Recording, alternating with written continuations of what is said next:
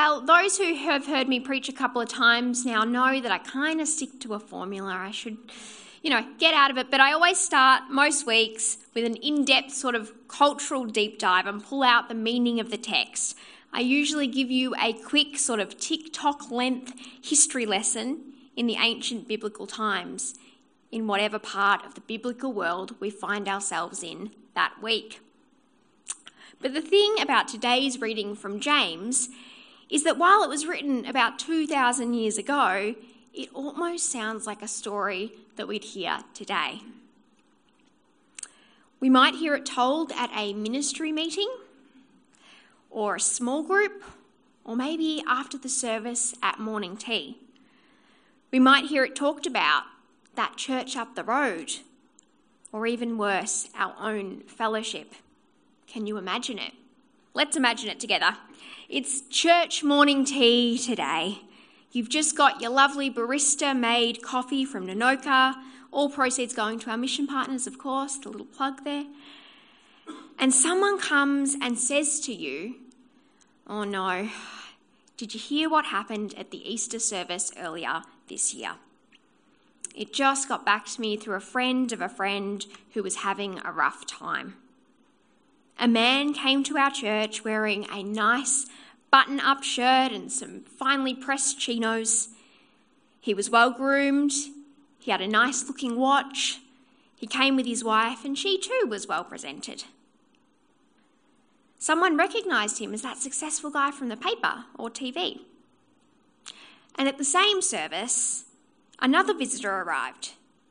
He was alone and he had a bit of a smell to him Grooming might have been an issue because of a mental health issue, or maybe he was just sleeping rough. His clothes were torn and stained, his shoes were worn. Well, someone walked up and welcomed the successful man and his wife. They gave them a coffee card, they welcomed them into the church. And someone else saw the slightly dirtier man. They wanted him to feel welcome too, but they didn't want his smell getting into our red fabric chairs or offending other worshippers here on Easter, the most important of days. So they grabbed him a plastic chair from out the back and they just seated him in the foyer with the door propped open. The issue is that even if we haven't heard this exact story, we've often heard a story kind of like it, told of our own church or another, that makes us cringe a little bit about how the church didn't quite live up to its mission or the teachings of Christ. In fact, at the moment, I'm noticing that there are a myriad of exposing documentaries out about Christian groups or churches that fall short.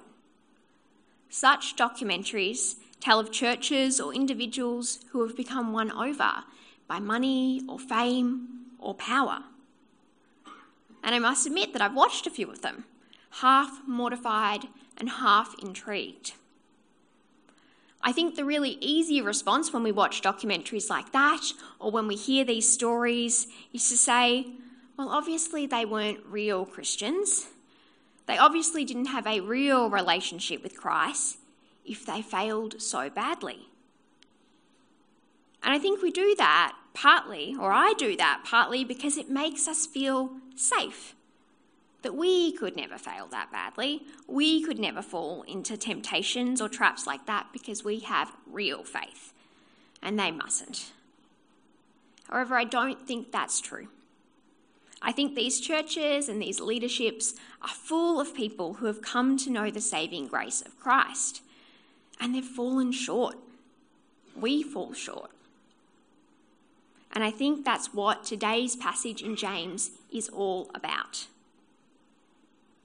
If the wisdom of last week, of chapter 1, when Carolyn came with, and shared with us, is about making sure that faith is not just religion, but actually affects the way we live, then today's passage challenges both those hearers of 2,000 years ago, but also us today to make the connection between our faith and our lives. Connecting faith and the way that one lives and one acts.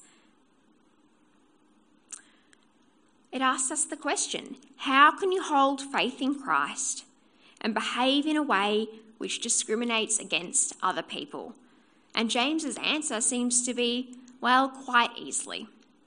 It happens all the time. And I think we can say to some degree, we've done it. We've professed a faith and fallen short or not lived in the way that Jesus calls. Because that's the reality of Christian people, of we, of us. We can make choices that sit contradictory to the very faith we profess and live. And this is why we need this kind of wisdom instruction that we find in the book of James. It's to bring the obvious connections to the surface because many, for many, they're not obvious or we're living in a bit of a disconnect. We need a prompting and a reminder. The solution is not to set up a complex array of rules for life as a kind of checklist for us to get through so that we can show it at the pearly gates of heaven. But it's to learn to engage in the process of making connections so that our behaviours become an outcome of our faith and it's neither independent nor something that we just tag on as good or required. Well, as Carolyn said to us last week, James can sometimes be disliked or treated as a bit of a moralistic nag. Some say he lacks the theology of Paul. But I agree with Carolyn that I think James is a little bit misunderstood. He is simply building on the faith and theology that Paul discussed and giving us wisdom for this Christian life. And sometimes it's really uncomfortable wisdom. And I say all this because I want us all to look inward today. Instead of considering how the people next to us or others, how this applies to them, I want us all to invite the Spirit to help us to survey ourselves to look to the places that we are like those churches and followers that James was first writing to. Now, this part of chapter 2 is concerned with discrimination and how these churches welcome people. Isn't it interesting? 2,000 years ago, they were caring and thinking about welcome and hospitality just as we are today. James does not pull this out of nowhere. This is the care, the hospitality, and the welcome that God has communicated throughout Scripture. But James puts it pretty bluntly. We know from the very first times of the Old Testament, we are called to care for the widow, the orphan, the refugee. So, what James very carefully does is he tells these churches a story he gives them an example, the one that I just gave of here in the red chairs. He gives it to them in their context about these two types of men who come to a gathering. And once he's moved on from that, he then proceeds to ask them a series of questions about the nature of the welcome and partiality that they've shown, which, as faithful followers and students of the scriptures, they should know the answer to. Well, first we have in verse 5, he says, Has not God chosen those who are poor in the eyes of the world to be rich in faith and to inherit the kingdom he promises those who love him? This directly relates to the Gospels. You've got it in Matthew verses 5, uh, chapter 5, verse 3, and uh, verse 5. It says, Blessed are the poor in spirit, for theirs is the kingdom of heaven. Blessed are the meek for they will inherit the earth. Luke also has this in his gospel. In chapter 6, verse 20, it says, Looking at his disciples, Jesus said, Blessed are those who are poor, for yours is the kingdom of God. Then James shifts with some logic in verse 6 and 7. He says, But you've dishonoured the poor. Is it not the rich who are exploiting you? Are they not the ones who are dragging you into court? Are they not the ones who are blaspheming the noble name of him to whom you belong? Noting here that the receivers of James's letter, themselves are not wealthy or powerful. These churches would have been very, very poor. You didn't make powerful friends and gain social capital by being a Christian in the first century. It was it really put you on the outer. In fact, as this letter says, those who are in power in their society are actually the ones who are keeping them down, who are keeping them on the fringe. They're trying to squeeze out this new religion. They're dragging them through court. They're dragging the name of Jesus as just this criminal who was crucified. Yet, when they see someone of that social standing come into their fellowship with affluence, they are so quick to appeal to them and to dishonour the poor. And when they do that, they're actually dishonouring themselves. In verse 8 and 12, we get this long discourse about following the law or breaking the law. And for lots of us, we can then get our backs up when we read stuff like this. And this is what can be really confronting about James. We go, the law, that sounds like Old Testament stuff. We're not under the law anymore. But James is careful to redefine what the law is and what he means by it. And he points them back to the words of Jesus, to his greatest commandment. He says, What we're following is this thing called the royal law, meaning the law of King Jesus. And so he points back to the teachings of Jesus, to this commandment. You shall love the Lord your God with all your heart and with all your soul and with all of your mind. This is the greatest and first commandment. Love God above all else. And the second is like it Note that he doesn't say the second commandment that I'm about to give you is second place to the first. No, it's like it. And they are intrinsically linked. You can't have one without the other. In fact, in the two other Gospels, Luke and Mark, what I'm reading here is from Matthew. Luke and Mark, it's just one long commandment that they make it. And it says, And the second commandment that we find quoted directly in James verse 8 is you pardon me, you shall love your neighbour as yourself. And James is saying when you show favouritism, what you're actually doing is positioning one neighbour above the other. And therefore, you're not actually putting everybody on this equal field and loving your neighbour as yourself. Doing this is breaking the commandment, it's breaking the royal law. Now, let's notice what James isn't saying.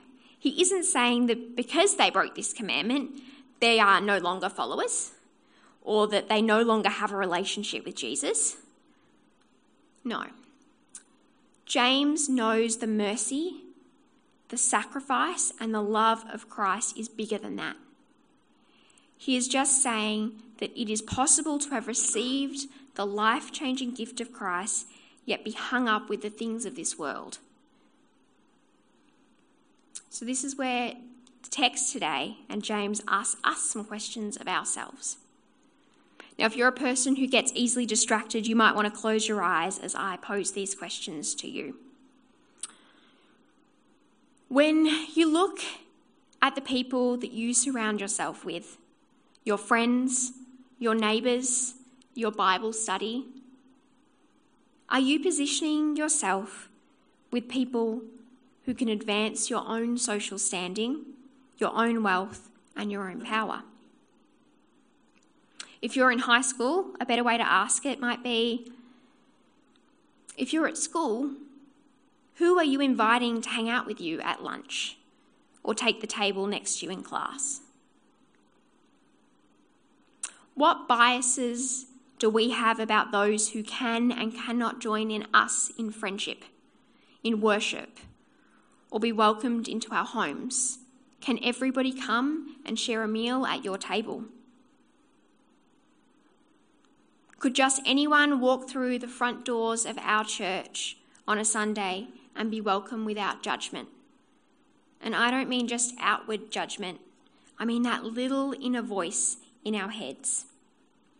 If someone doesn't look or sound or maybe smell like the rest of us and they walked in, what would be your internal response? When I first read this passage this week, here's the question I asked myself that really helped me to frame this. I asked myself, is there an ideal type of person that I want to worship at our church? And the answer to that type of question tells us a lot about our tendency towards partiality and favouritism. When I answered that question really honestly and really quickly, I got a very clear picture of a type of person in my mind. They were very neat looking, they were young, they were educated, and they were a faithful servant. And that right there, that challenged me.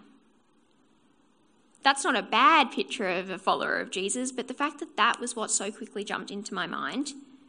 The words of James challenged me because they showed me my own partiality and my own sense of favouritism the person who I thought was in.